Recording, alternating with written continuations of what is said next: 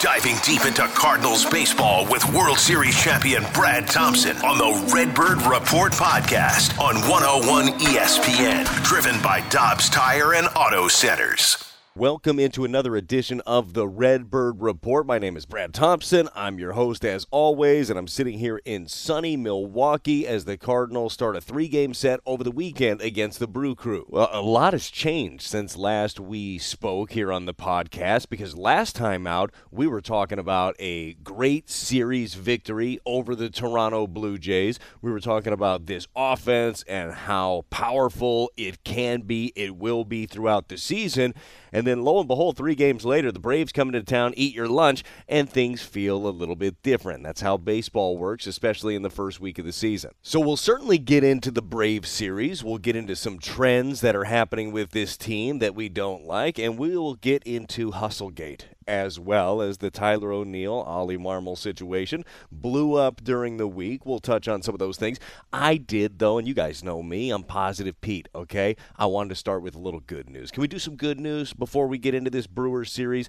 How about Jordan Walker? Young man has now hit in six straight. Every game he's been in there, he's got a knock, and he collected his first of many major league home run against the Braves. It was a 2 2 hanging slider from Michael Tonkin, and he put it 104.2 miles per hour off the bat over the wall in left field. Congratulations to Jordan. Also added an RBI double in the ninth inning as it looked like the Cardinals were about to mount a comeback. But Jordan Walker has been such a bright spot for this team. And he's also a guy that just brightens up your day when you get a chance to talk to him. Always smiling, always positive, always happy. Uh, it's it's cool to see him have the success that he's having at 20 years old. And look, I don't think it's going to be too long until you see him near the top of the order as opposed to hitting near the end of it. They've taken a lot of pressure off of him, letting him ease into the big leagues, which is a very smart thing to do. But the skill set that he has, with his bat to ball ability, with the speed that he has, and with the power, you got a feeling that we might see him closer to the top of the order, maybe hitting in front of Goldie and Arenado as opposed to hitting behind him. We'll see, right? That's down the road. That's not my job, but I think that we might end up seeing that.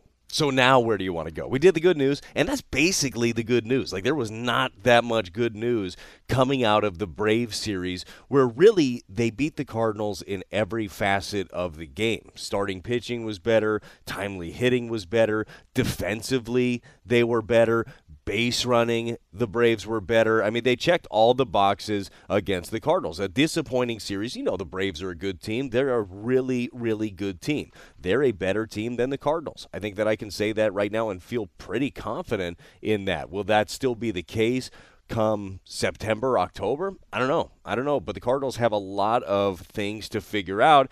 And the first thing that we should probably talk about that needs to get better and it needs to get better in a hurry is the starting pitching. The Cardinals' rotation now, and they've gone through one plus times. Miles Mikolas has got two starts. As I'm sitting here in Milwaukee, Jack Flaherty is going to get his second start tonight. The Cardinals' rotation has a 7.14 ERA. That's 28th in all of baseball. Only two teams worse. Those two teams are the A's and the Red Sox. You're also in the same neighborhood as like the Tigers. Not exactly where you're looking to be with this rotation. And the the hard part is this was a part of the team that was under the microscope all off season long.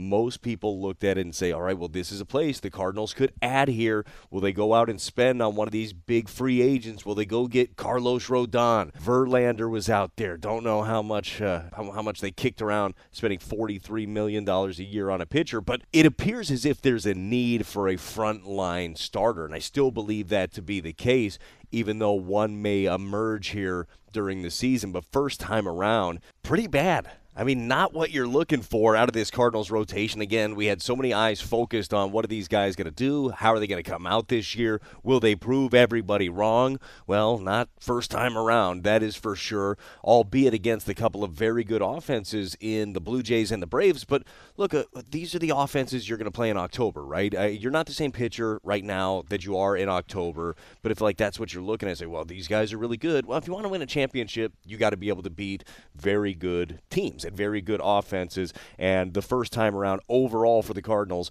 they weren't able to do that in their rotation. Again, a 7.14 ERA. They're also averaging 4.83 innings per game start. That's 24th.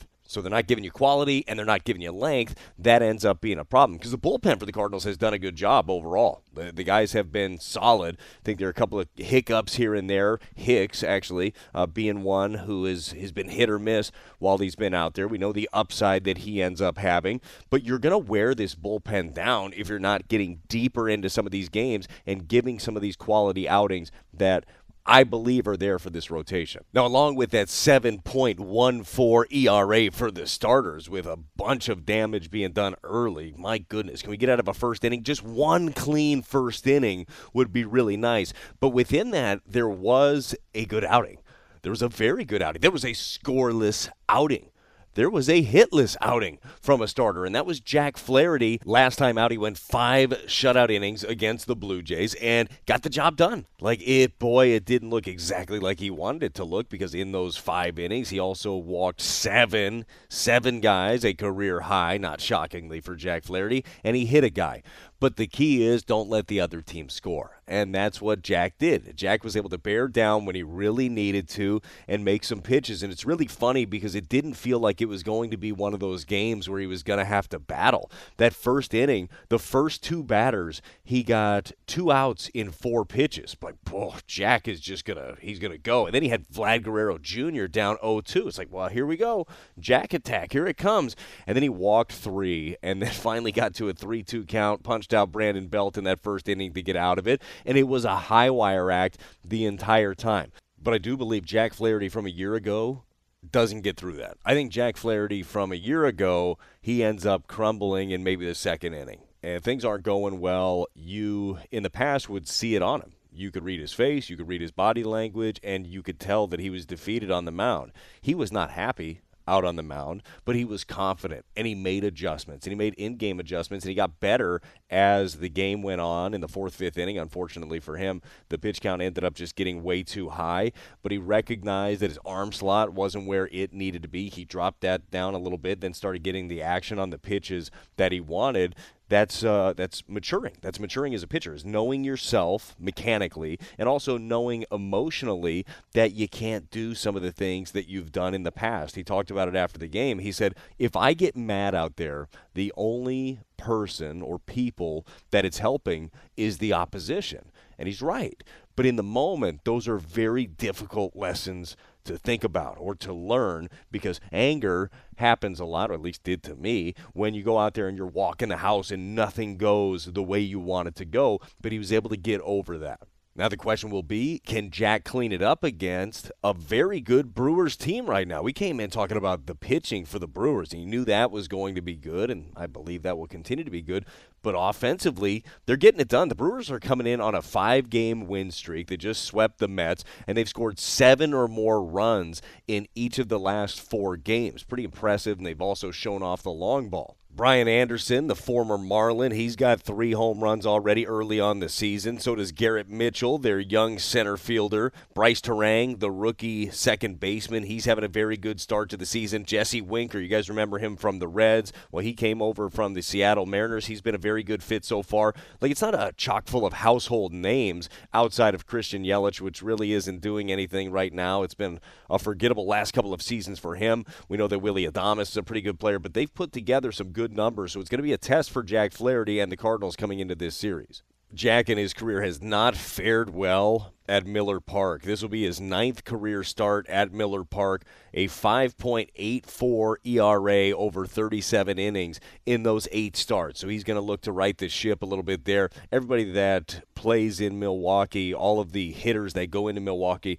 they say they love it. The backdrop is one of the best in baseball. So the fastball command is going to have to be there for Jack. If he wants to get to his wipeout slider, he's going to have to put his fastball where he wants to. And I think specifically, he's going to have to be able to, against this Brewers team, pitch inside with that heater. That's going to be one of the things that I'm really looking for out of Jack Flaherty this evening. So as I mentioned off the top, it's Jack Flaherty, Brandon Woodruff tonight, 7-10 first pitch. It's Montgomery and Eric Lauer in game two of this series. And on Easter Sunday, it's going to be Jake Woodford against Freddy Peralta for the Brewers. So a tough task, right? But the Cardinals need to jump back and get back into things and clean a few things up. Had some opportunities in the last couple of games against the Braves. Weren't able to cash in with runners in scoring position. Should be a very good series against the Brewers. All right, let's get into the Tyler O'Neill Oli Marmol situation. We all know it was bottom of the seventh, game two against the Braves. Tyler had singled, hit a line drive to left. Jordan Walker singled. Then a couple of batters later, you got Donovan comes in to pitch hit. He hits a single to right field to Ronald Acuna Jr. You've got Tyler's your runner at second it's going to be a bang bang play. Okay, you got a great arm in Acuna. You've got big time speed. 97th percentile in speed a year ago was Tyler O'Neill. And say, all right, well, let's run it. They end up sending him, and I think that we can have a back and forth on should they have sent him or not. Either way, he was sent. He was dead to rights, and Oli Marmol didn't really love what he saw from Tyler O'Neill. Yeah, we got a lot of guys playing really hard that's not our style of play as far as the, the effort around in the bag there. Um, it's unacceptable.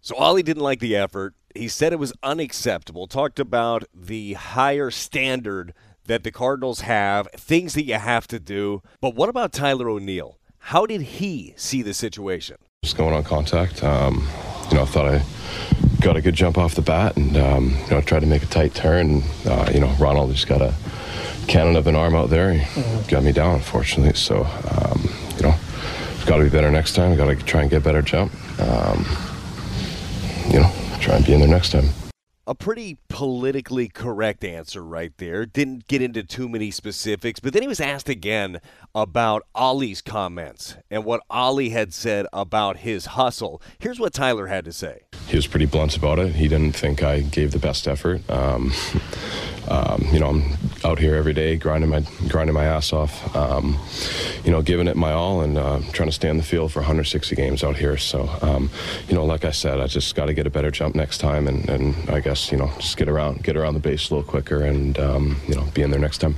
So Tyler obviously a little upset about his manager calling out his hustle. Also later went on to say that he believes that this stuff could have been kept in house, and I think that there's uh, definitely a conversation to be had with that.